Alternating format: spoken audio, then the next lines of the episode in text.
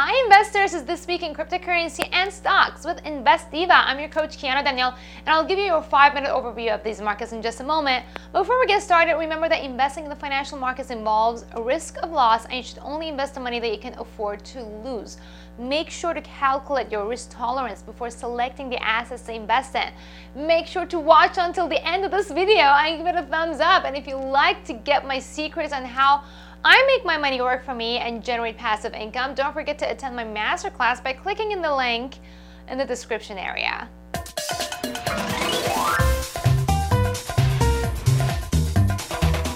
Cryptocurrencies first. It's been yet another tough week for poor Bitcoin, which has experienced two sudden price drops over the past few days. It's currently trading around $8,000. The fall was largely because of the disappointing launch of Bakkt future market, though additional market factors have contributed as well, like Facebook shenanigans, right? Other coins have also fallen, but there are quite a few indicators suggesting prices probably could stabilize by the end of the week. This week we'll pay attention to how the G7 summit chooses to approach the perceived risk presented by the cryptocurrency industry. The meeting could have a tremendous impact on how coins are traded and exchanged between individuals in different nations. We'll also pay close attention to Facebook's continually developing Libra issues. Now, according to US Treasury Secretary Mnuchin, or Mnuchin, however you want to pronounce his name, there are already signs that Facebook does not believe the coin will able to satisfy all the regulations. Now, whether this leads to the eventual abandonment or modification of the project remains to be seen. As the cryptocurrency industry has sought to further integrate into the retail place, FXCM, my first Forex employee, has decided, I'm sorry, employer, has decided to issue five new retail-friendly coins. Additionally, players in lightly reg regulated markets like Switzerland have been looking for methods to bring crypto into the tourist space. South Korea, once again, has also been developing its industry. So make sure to check out my InvestDiva.com or my YouTube channel for my thoughts on what Facebook's Libra means to the cryptocurrency world and where Bitcoin is going next. Also, if you're into cryptocurrency investing, my book Cryptocurrency Investing for Dummies is for you and you can grab it on Amazon. Stock market news is next. After a bit of a rough week, stocks have managed to experience a modest rally.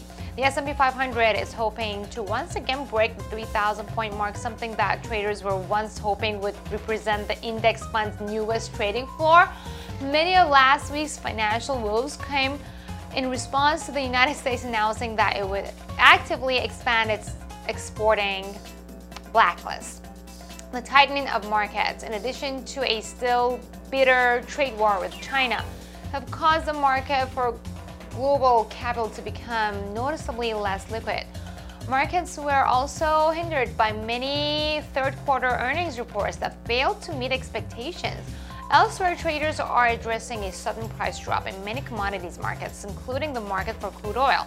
Investors are also responding to the fact that an estimated $60 billion have been pulled from the stock funds and moved towards more conservative investments. The closing quarter of 2019 is one that is sure to be investing. In the retail space, Apple announced that it plans for much of its near future growth to come from the sale of a $399 iPhone.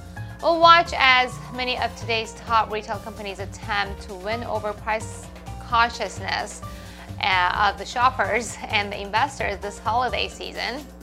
This week we'll also pay attention to stocks like General Motors and Boeing, uh, both of which are experience indicators suggesting a new wave of movement coming up in the horizon.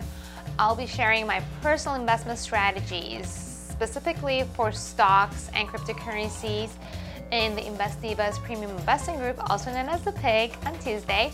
If you like this video, like it, share it with your friends, and subscribe so you won't miss out on my next update. Now, obviously, if you want to know how I made $12,673 of passive income per month during maternity leave?